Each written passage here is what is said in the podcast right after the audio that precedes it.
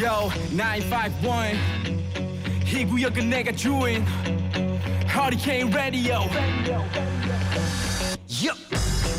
여러분 안녕하십니까? 생방송 최일과 캐나다의 거디쟁디 최일구입니다. 사는 게 답답하면 이걸 고민해야 합니다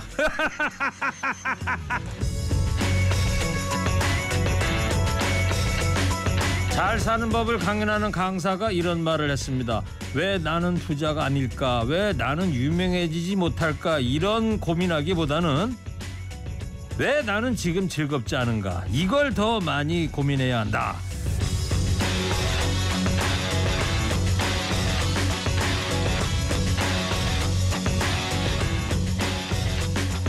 오늘 해야 할 일에 아직 해결하지 못한 일들, 답이 나오지 않는 일들 앞에서 얼마나 즐거운가 하는 고민이 사치처럼 느껴지기도 하는데요. 그렇지만 숙제하듯이 살지 말고 축제하듯이 살자는 말 있지 않습니까?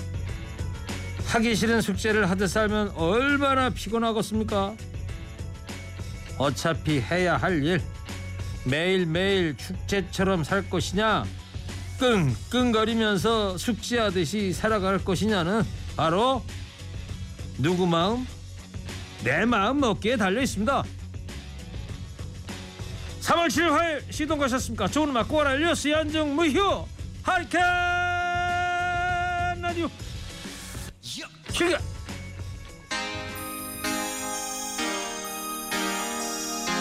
추억의 올드팝 한곡 하시죠 라이언 리치 Say you Say me Say you, say me, say it for always. That's the way it should be. 라이언 리치 Say you Say me 예, 리치 형 49년생이시네요. 노래 나가는 동에 찾아보니까 저보다 11살 많으시고 소띠시고 미국 엘라베마 출신입니다. 지금 70 중반입니다. 감미로운 곡 잘 들었습니다. Say Me가 이게 85년에 나온 노래인데요.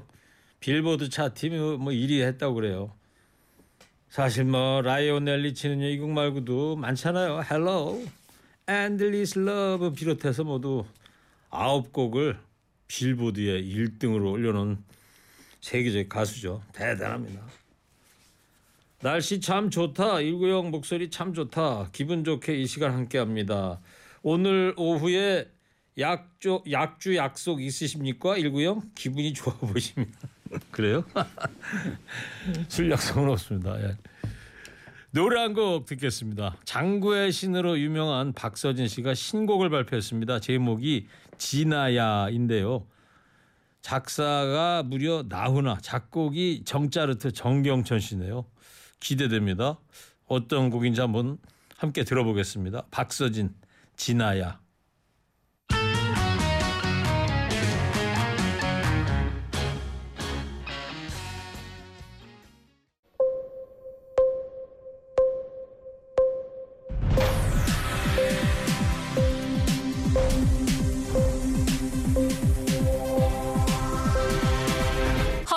데스크.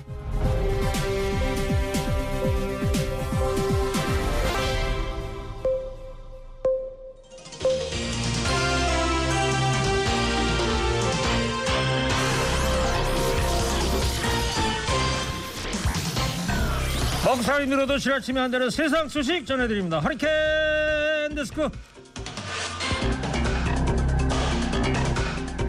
번째 소식입니다. 일본 전범 기업이 배상해야 할 위자료를 우리 기업들이 대신 내도록 하는 방안을 정부가 어제 발표했죠. 그러나 이 같은 방식의 배상금 지급에 동의하지 않는 피해자들도 있는데요. 정부는 법적인 문제가 없다는 입장입니다.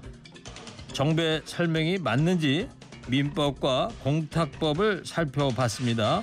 민법 제 469조 보면 당사자가 아닌 제3자도 채무를 대신 갚을 수 있는 조항이 있습니다. 그렇지만 사건의 당사자가 거부하면 허용되지 않도록 규정하고 있습니다. 이렇게 당사자가 변제금 받기를 거부할 때 변제금을 법원에 맡겨갖고 채권 채무 관계를 해소하는 공탁이라는 제도가 있는데요. 공탁 실무를 보면 이때도 민법과 마찬가지로 당사자가 제3자의 변제를 허용하지 않을 때는 제3자가 변제 공탁을 할 수 없다고 되어 있습니다. 그러나 정부는 피해자 지원 재단의 정관 변경을 통해서 이 같은 법적인 문제도 해소됐다고 판단하고 있습니다. 지난해 말 재단의 정관 목적 사업에 피해자 및 유족에 대한 피해 보상 및 변제를 추가했기 때문에 피해 보상을 제공할 근거를 보완했다는 설명입니다.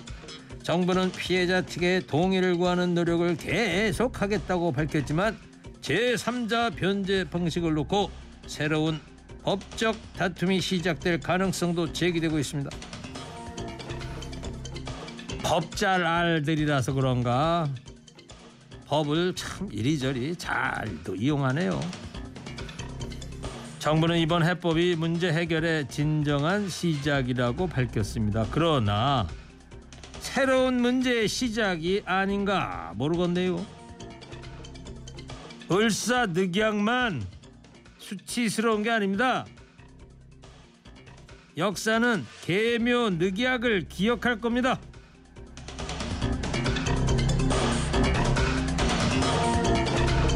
3일절에 일장기를 내걸었던 세종시 주민 A씨 한 교회에서 목사로 재직 중인 것으로 알려졌습니다. A씨는 지난 5일 교회 유튜브 채널에 공개된 온라인 설교에서 자기가 한 일이 아닌 척 일장기 논란을 언급하더니 문제가 없는 일이라고 주장했습니다. 또 일본 때문에 일본으로 인해서 문명을 배울 수가 있었다. 근대식 교육을 받을 수가 있었다. 이런 발언도 하기도 했습니다. 다만 영상 속 교회가 실제로 어디에 있는지 어느 교단 소속인지는 확인되지 않았습니다.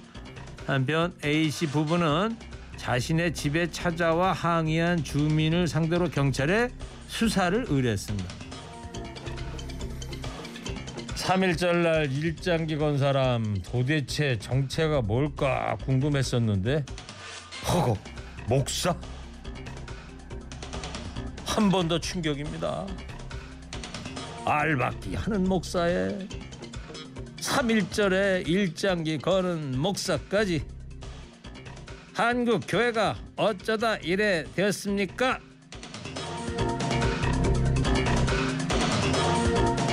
다음 소식입니다. 일주일에 52시간까지만 일할 수 있는 지금의 노동 시간을 정부가 최대 69시간까지 일할 수 있도록 개편하기로 했습니다. 한 주에 최대 69시간 일하게 되면은 어떻게 될까요? 지난해 SBC 계열사에서 일하던 제빵 노동자 숨졌는데요. 전체 일한 시간보다도 매일 이어진 야근이 괴롭다고 호소했습니다. 노동부는 11시간 연속 휴식을 보장했지만 야간 휴식권을 보장하진 않았습니다. 만약에 저녁 9시에 출근해 갖고 다음 날 오전 11시까지 일하고 퇴근한 노동자가 밤 10시에 다시 출근해도 11시간 휴식은 보장됩니다.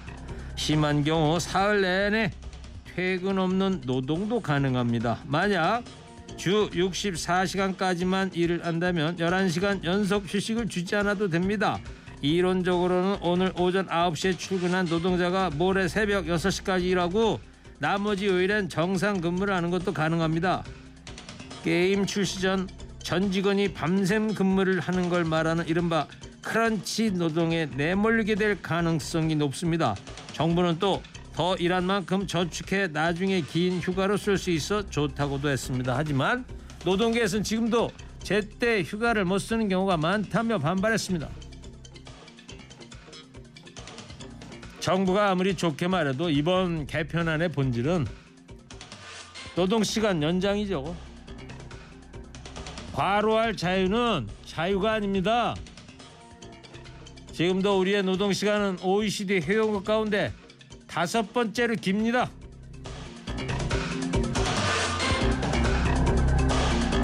학교 폭력 일부 가해 학생들은 교사까지 고소하는 것으로 확인됐습니다. 수도권의 한 중학교 교사인 박모 씨는 2년 전 제자의 학교 폭력 문제를 알게 됐습니다. 박 씨는 수차례 상담 등 지도 끝에 다짐문을 쓰도록 했습니다. 앞으로 그런 행동을 하지 않겠다는 다짐을 적게 한 겁니다. 하지만 가해 학생은 이후에도 또 다른 학교 폭력 가해자로 지목이 됐고 결국 동급생들이 학교에 신고했습니다. 그런데 가해 학생 측은 교사의 지도가 문제였다면서 박 씨를 경찰에 고소했습니다. 가해 학생의 부모는 다짐문을 쓰도록 한 게 정서적인 학대였고 그로 인해서 불안함을 느껴 학폭을 저질렀다고 주장했습니다. 검찰이 혐의가 없다고 판단하자 가해 학생 측은 항고를 제기한 상태입니다. 이렇게 가해 학생들이 학교 폭력 문제를 처리하는 교사를 고소하는 건 학폭이 개최를 늦추거나 책임을 회피하려는 의도로 보입니다. 또 고소가 반가울 리 없는 교사들이 학폭 사건에 기계적으로 대응하게 되면 가해자 처분과 피해자 보호가 미흡해질 수 있다는 우려도 나오고 있습니다. 자식 참 잘 키우네요. 그 부모의 그 자식이라고 집에서 부모님 훈육하는 거 싫다고 그대로 따라서 부모에게 소송 걸면 참 볼만하겠습니다. 마지막 소식입니다. 카페에 장시간 앉아 공부하는 사람을 일컫는 카공족에게 최근엔 전기도둑, 전기 빌런이라는 말까지 붙여 비난의 목소리가 커지고 있습니다. 자리만 오래 차지할 뿐 아니라 개인 멀티탭을 가져와서 여러 전자 기기를 충전하는 손님의 모습이 알려지면서인데요. 최근 온라인 커뮤니티에는 카페 전기도둑 잡았습니다 라는 제목의 게시글이 올랐습니다. 게시글 속 사진에는 멀티탭과 각종 충전기, 전자기기로 가득 찬 카페 테이블 위 아메리카노로 추정되는 음료가 한 잔뿐인 모습이 담겼는데요. 작성자는 2,500원 아메리카노 시켜놓고 7시간 넘게 앉아 있어요. 멀티탭까지 챙겨왔네요. 이렇게 하소연했습니다. 자영업자들 사이에서 가공족은 골칫거리죠. 최근에는 난방비와 전기료가 올라서 가공족이 매출에 더욱 지장을 준다는 의견 나오고 있습니다.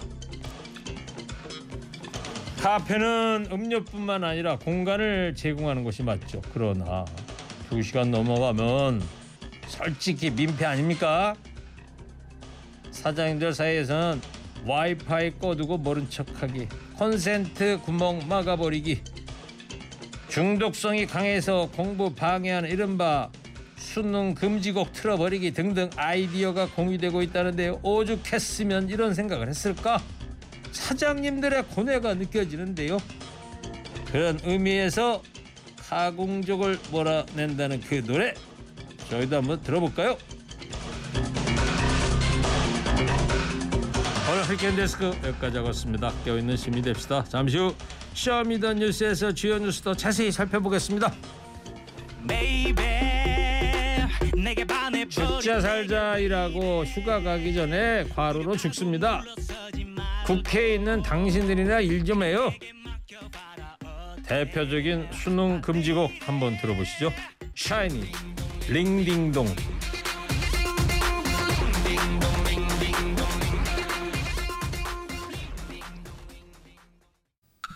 Drop it.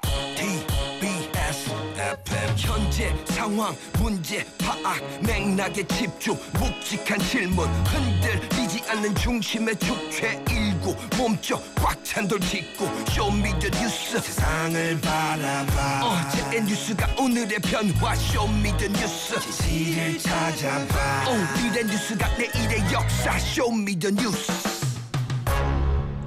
꼭 알아야 하는 뉴스만 골라서 전해드립니다. Show me the news. 뉴스 채널 분들 소개합니다. 먼저 뚱커벨 인사이트 K 배종찬 소장입니다. 힘내십시오.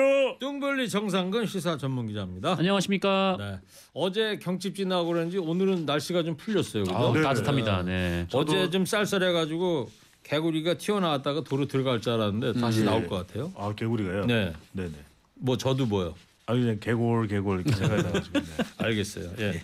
자 오늘 여러분께 이런 질문을 좀 듣고 답을 좀 구하고 싶습니다. 국민의힘 안철수 후보가요 대통령실에서 김기현 후보를 지지해달라고 요청했다는 의혹과 관련해서 대통령실에 강승규 시민 수석을 공수처에 고발했습니다. 자, 여러분 국민의힘 전당대회 여러분은 공정하다고 보시는지 불공정하다고 보시는지 그 이유하고 적어서 보내주시면 소개해드리고 끝에 두 분 추첨해서 작은 선물도 보내드리도록 하겠습니다. 자, 첫 번째 Show me the news 정상근 기자 뭐예요? 네, 제 3자 변제 후폭풍입니다. 네, 정부의 어제 강제징용 해법 발표 후 폭풍이 거셉니다. 피해자들이 반발하고 있는 거 아닙니까? 네, 어제도 이 피해 당사자인 양금덕 할머니가 기자회견을 열고 그 윤석열 대통령을 향해서 어느 나라 대통령이요 이렇게 따져 물으면서 이 동양처럼 주는 돈은 받지 않겠다라고 말을 하셨습니다. 어, 잘못한 사람은 따로 있고 또 사죄할 사람도 따로 있는데 이런 방식으로 해결해서는 안 된다라고 얘기를 하면서 어, 그건 사죄가 아니다라고 얘기를 했는데요. 네. 오늘도 이 국회 앞에서 이 양금덕 할머니 그리고 김성주 할머니가 직접 참여한 가운데 어, 긴급 시국 선언이 발표가 되기도 했는데 네. 어, 양금덕 할머니는 오늘도 이 윤석열 대통령은 한국 사람이냐 어느 나라 사람이냐 이렇게 비판을 하시면서 어, 힘을 합해 퇴장하라고 말씀드리고 싶다 이렇게 말을 했습니다. 또 김성주 할머니는 그 월급 준다 해서 일본으로 끌려갔는데 뭐 그것은 뭐 말짱 거짓말이었고 이 지진이 일어나서 친구들이 죽고 또 우리도 골병이 들었다라고 말씀하시면서 예. 어, 일본 사람들이 우리를 끌고 갔는데 어디에 사죄를 받고 어디에 요구를 하겠냐 또 이렇게 좀 지진 얘기라면 네. 그 소위 관동 관동 대지진 대지진 사건 그렇습니다. 네, 네. 말씀하신 것 같습니다. 그러니까 뭐 여든 야든 간에 중요한 게 중요한 분들은 바로 이렇게 청춘 시절에 일본에 끌려가가지고 그렇죠. 징용 네. 당했던 그 어르신들 피해자들이 가장 중요한 의견 아니겠습니까? 그럼요. 1923년에 어, 간동 대지진 그 현장에 있었다는 이유만으로 조선인이라는 이유만으로 발음을 시켜보고 어우. 일본어 쓰 발음을 못하면 어, 그러니까요. 학살을 했다는 거 아니겠습니까? 있을 수가 뭐, 없는 예, 일이죠. 역사책 한 부분 읽어보면 읽기만 해도 막 오싹오싹 하지 않습니까? 그렇습니다. 근데 아직까지도 사과를 안 하고 있는 거죠. 그러니까 네. 말이에요. 시민단체나 야당에서도 반발이 좀 세더라고요. 그렇습니다. 시민단체에서는 대체로 이제 이 한일 관련, 일본 관련 시민단체도 있습니다만 어, 일반 시민단체도 있고요. 시대착오적인 어, 정부의 제3자 변제안이다. 사실상의 제3자 변제안이 아니라 피해자가 피해자에게 변제하는 도무지 납득이 가지 않는 방식이다라는 제 이야기를 3자라는 하고 게 있고요. 결국 우리 뭐 행정안전부 밑에 만들어 산하 재단이죠. 예, 예, 피해 징용 피해자 재단을 얘기하는 거 그렇습니다. 아니겠습니까? 예, 예. 뭐 포스코나 그러니까 지금 배 수장이 얘기한 대로 피해자가 우리나라 그렇죠. 피해자한테 돈을 예. 주려고 그러는 거다. 야당은 지금 이재명 대표는 경술 국치다. 또 삼전도의 굴욕이다. 삼전도의 굴욕이 어떤 것이냐면 우리 병자호란이었나요? 그때 병자호란이죠. 예 청황제에게 어, 인조 임금이 가서 어 아홉 번을 코로 찌 찌으면서 바닥에 찌으면서 피가 날 정도로 네. 어, 굴욕적인 항복을 했던 지금 그렇죠. 송파 쪽입니다. 삼전도 어 삼전나루 네. 송전도 성- 송파나루죠. 김은 선생 남한산성 소설에 가면 네, 네. 그렇습니다. 끝부분에 등장하는 잘 묘사가 돼 있죠. 바로 그 부분인데 그런 치욕을 당했다라고 이제 이야기를 했습니다. 우리 정부 입장은 뭐예요? 뭐 어제도 이제 박진 외교부 장관이 기자회견을 할 때 이 기자들의 질의응답도 이 부분에 집중이 됐는데요. 이 박진 장관은 끝이 아니라 시작이다라는 입장입니다. 어, 이제 물컵에 물이 절반 찼고 앞으로 일본의 성의 있는 호응에 따라 더 채워질 것이다 이렇게 입장을 밝혔는데요. 어, 그러면서 일본으로부터 새로운 사죄를 받는 것이 능사가 아니라 어, 기존에 공식적으로 표명한 반성과 사죄의 담화를 어, 충실하게 이행하는 것이 더 중요하다라고 주장했고 또 그동안 이해 당사자들의 의견을 진정성 있게 수렴했다면서 어, 많은 유족분들께서 정부 구상에 이해를 표해 주셨다 이렇게 주장했습니다. 이해 당사자들의 의견을 진솔하게 구했다. 네, 근데 그러나 지금 양금덕 할머니나든가 이분들은 거세게 반발하고 있지 않습니까? 네, 그 생존에 계신 피해 당사자분들은 거의 대부분 이에 반대하고 있는 것으로 네. 전해졌습니다.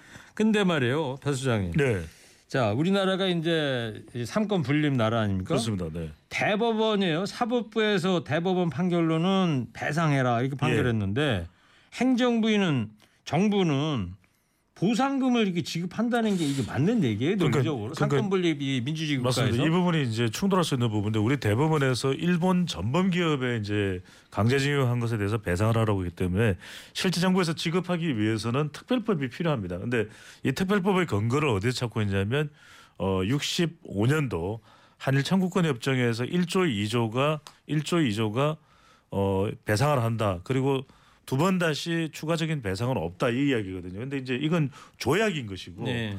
말 그대로 이건 국가 간의 이야기인 거죠. 그러니까요. 네. 우리 국민들의 일본 전범 기업에 대해서 대법원의 판결이 난 부분이 그리고 있기 때문에 2018년 10월에 대법원 판결은 피해자에 대해서 배상해라 이런 그렇습니다. 판결이에요. 그러니까 상당히 논란이 될 수밖에 없는 부분이죠. 65년은 국가 대 국가고 그렇죠. 2018년은 개인에 대한 피해 보상. 그렇습니다. 충돌이 일어날 수밖에 없는 지점. 그거는 영원히 남아 있는 거다. 예 예.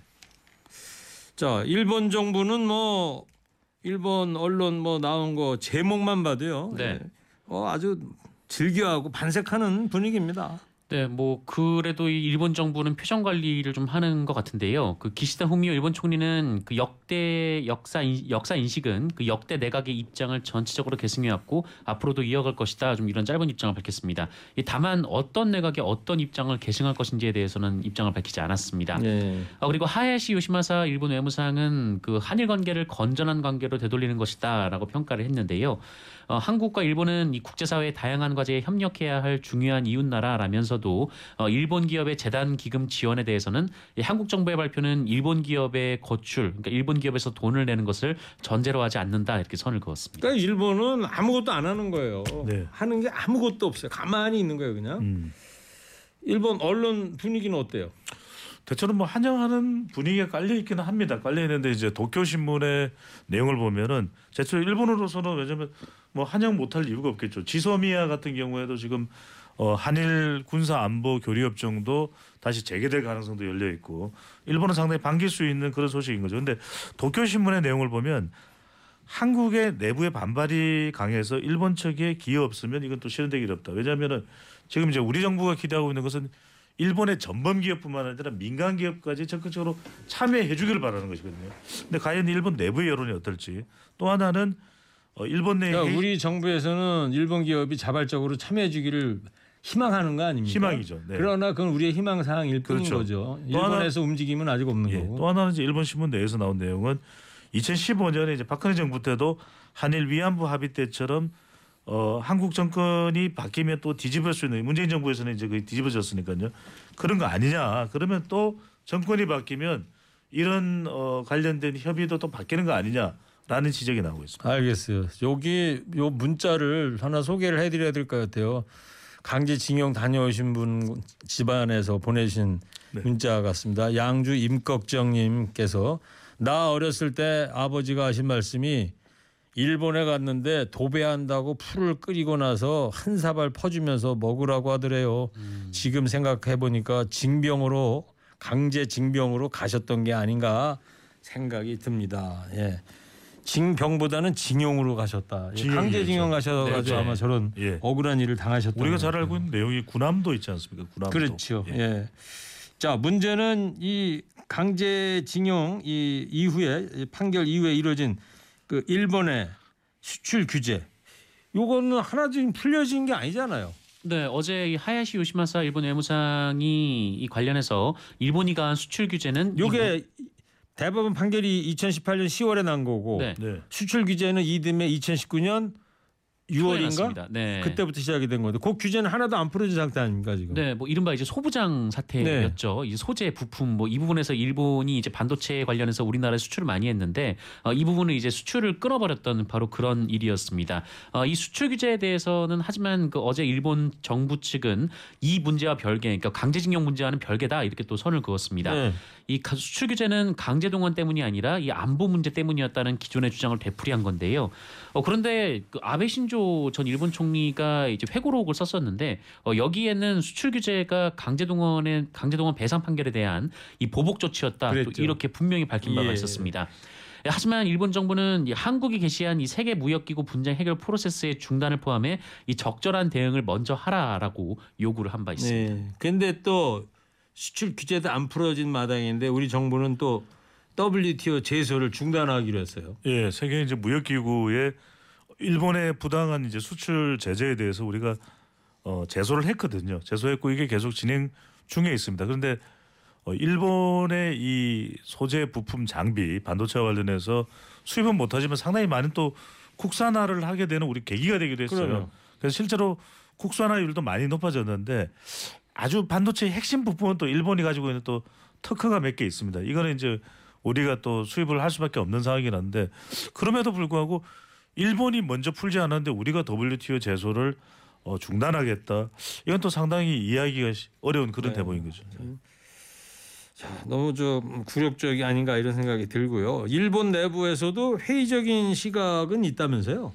네, 뭐 회의적인 시간은 있습니다. 일단 일, 일- 일본 좀 극우 쪽의 분위기는 이 기시다 후미오 일본 총리의 입에서는 절대 이 사과나 반성 같은 단어가 나와서는 안 된다. 뭐 이런 분위기가 있고요. 어, 실제로 어제 일본 국회에서도 뭐 국회의원 한 명이 그 기시다 후미오 총리에게 이런 내용으로 질문을 던지기도 했습니다. 어, 그리고 극우파들 중심으로 그 과거 이제 2015년 한일 위안부 합의 때처럼 한국의 정권이 바뀌면 또 뒤집어질 수 있는 거 아니냐 좀 이런 지적도 나오고 있다. 뭐 이런 일본 언론의 보도도 있었습니다. 그러니까 지금 기시다 후미오도 상당히 보수적이거든요. 뭐 네. 그 한국에 대해서도 그렇게 어뭐 이 부정적이지는 않습니다. 기시다 후미오 이 총리 같은 경우는 상당히 지한파임에도 불구하고 국민 우리 국민의 여론을 더 신경 쓰게 되고 일본 국민들의 여론을 더 신경 쓰니까 일본 국민이 여론 신경 쓸 수밖에 없거든요. 지금 헌법도 바꾸려고 하는 상황이기 때문에 후미오 총리도 앞으로 이 우익적인 태도 스탠스는 계속 유지된다고 봐야 되겠죠. 네. 자 이렇게 논란이 이제 이어지니까 뭐 논란이 계속 앞으로도 이어지겠습니다만 대통령이 오늘 뭐 입장을 밝혔더라고요. 그렇습니다. 윤석열 대통령은 이 점을 분명히 했습니다. 여론에서 어, 부정적이더라도 이건 할 수밖에 없고 일본과의 미래 협력적인 관계로 갈 수밖에 없기 때문에 어, 이건 계속 진행할 것이다라는 점을 분명히 했습니다. 알겠습니다. 자, 청취자 여러분께 아까 문자 부탁드린 거 있었죠. 국민의힘 안철수 후보가 대통령실 관계자가 김기현 후보 지지해달라고 요청했던 의혹과 관련해서 대통령실에 강승규 시민 사회수석을 고발했습니다. 국힘 전당대 공정하다고 보시는지 불공정하다고 보시는지 문자 여러분 몇 분 소개해 드리겠습니다. 언제부터 공정과 상식이 있었냐? 원래 없었다. 기울어진 운동장입니다. 김기현 후보한테 상당히 유리하게 된 기울어진 운동장이 아니냐 이런 의견이시고요. 음. 오죽하면 개입할까? 앞이 안 보인 앞이 보인다. 예. 오죽하면 개입할까? 국립국어는 공정과 상식에 대한 사전적 정의를 수정해야 할 것 같네요. 이런 경선을 올바르다고 하는 사람은 부동시 아니어요? 부동시 어서 많이 들었는데요. 예. 그런데 같은 한국말 하는데 왜 대통령실에서 나오는 말은 늘 이해를 못 하겠네요. 이런 문자도 있습니다. 공정하다고 봅니다. 전에는 당연히 불공정하다고 하겠지만 지금 정부는 이것이 공정이라고 생각할 테니 공정하다고 생각합니다. 살짝 비꼬셨네요. 다른 의견 있으신 분들도 보내주십시오. 아직까지는 공정하다는 의견이 한 분도 안 계십니다. 두 번째 쇼미더뉴스는요. 네, 국민의힘 D-1입니다. 자 이제 내일 이제 발표되는 거죠. 오늘 마무리되는데 투표율은 높습니다. 네, 어, 국민의힘 이 차기 지도부를 선출하는 전당대회 투표율이 투표 사흘째인 6일 53.13%를 기록했습니다. 어, 지난 4일에서 5일 진행한 모바일 투표 그리고 어제부터 시작한 그 전화 ARS 투표를 합산한 결과인데요. 어, 이준석 전 대표가 선출됐던 2021년 6월 전당대회 투표율이 가장 높았는데 그때도 45.36%였습니다. 그거보다 훨씬 더 높은 거 아니에요? 네, 역대 보수 정당 전당대회로는 최고 투표율이고요.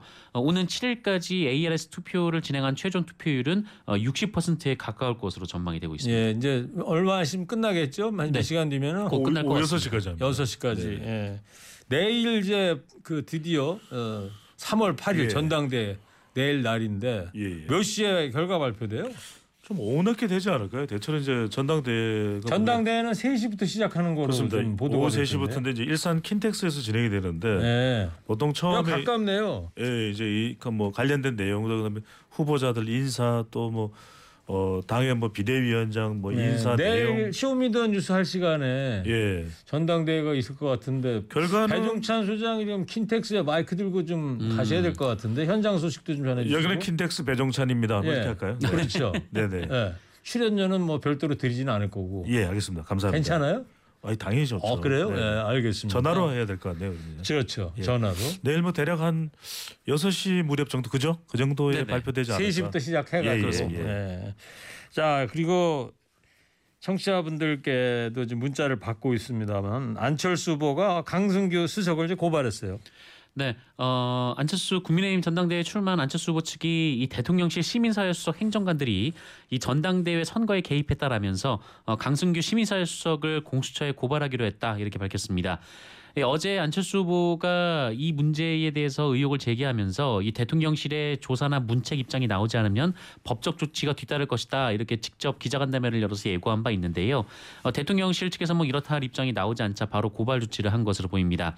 어, 그리고 안철수 후보와 황교안 후보는 오늘 오찬을 함께 하기도 했는데요. 네. 어, 이후에 이제 공동 기자회견을 열어서 어, 김기현 후보의 사퇴를 요구할 것으로 예상이 되고 있습니다. 아, 아직 두 사람이 어떤 얘기했다는 보도는 아직 안 나왔고요. 네, 오후에 이제 그 같이 기자회견을 할 것이다 아, 이런 보도는 그래요. 있었는데요. 아직 뭐 결과 나오지 않은 것 같습니다. 자, 이 안철수 후보가 이제 강승규 시민 수석을 고발했는데 대통령실이나 또 김기현 후보 쪽에서는 뭐 문제 없다. 그렇죠. 김기현 후보는 문제가 없다고 어, 하는 입장이고요.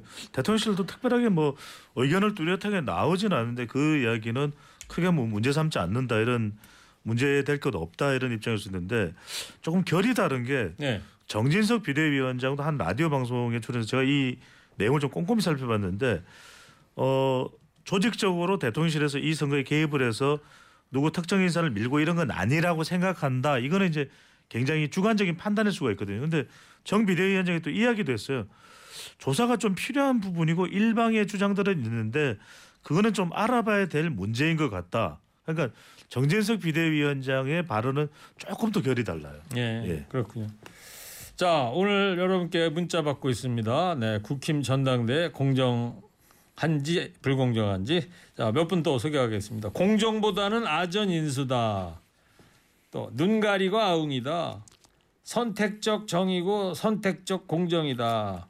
이행시를 보내셨네요. 공정으로. 공 공허하고 정 정 떨어지고 또 이런 문자도 있어요. 그 고발도 늦었습니다. 안철수 후보님 안타깝게도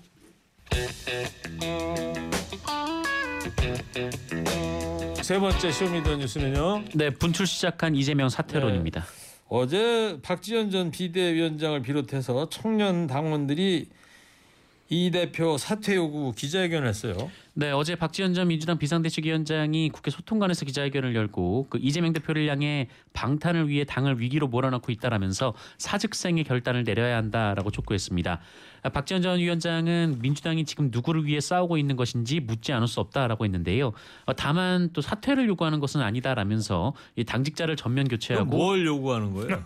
어, 네, 새로운 모습으로 가야 한다. 어, 그러니까 어떻게 해달라는 거예요? 그러니까 당직자를 전면 교체를 해달라는 얘기인 것 같습니다. 당직자를 네네. 바꿔라. 음. 자 이번 기자회견이 대표적인 그 비명계인 네네. 이원욱 의원의 주선으로 그, 그 공간을 빌려줬다면서요? 그렇습니다. 이원욱 의원이 의원은 어, 정상 기자하고도 아까 이야기를 나눴지만 지난 이제 대선 경선에서 민주당 대선 경선에서 이낙연 캠프에 있었던 또 인물이기도 하고요.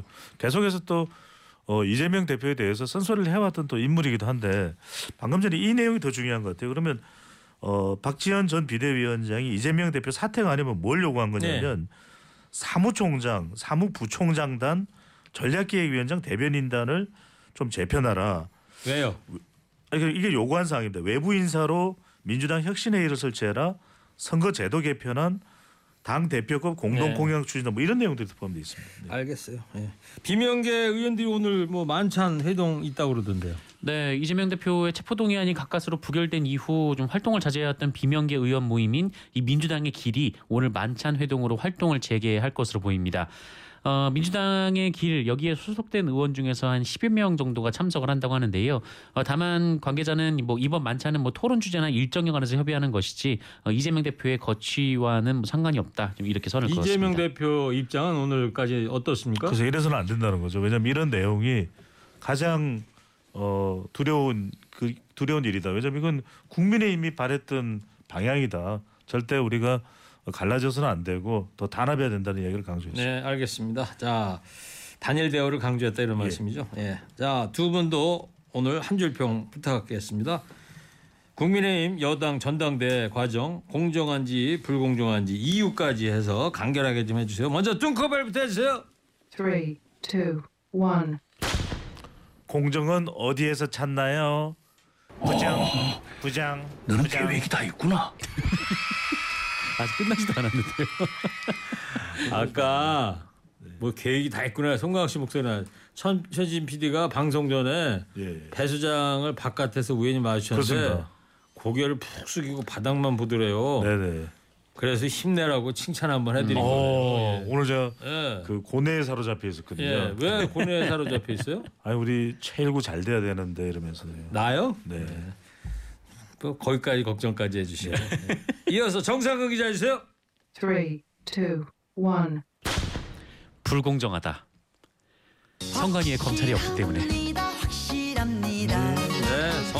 검찰이 없어서 불공정하다. 아 계획이 있어. 멘트가. 예, 자 잘 들었습니다. 자 Show me the news 지금까지 배종찬 소장 정상근 기자였습니다. Show me the news.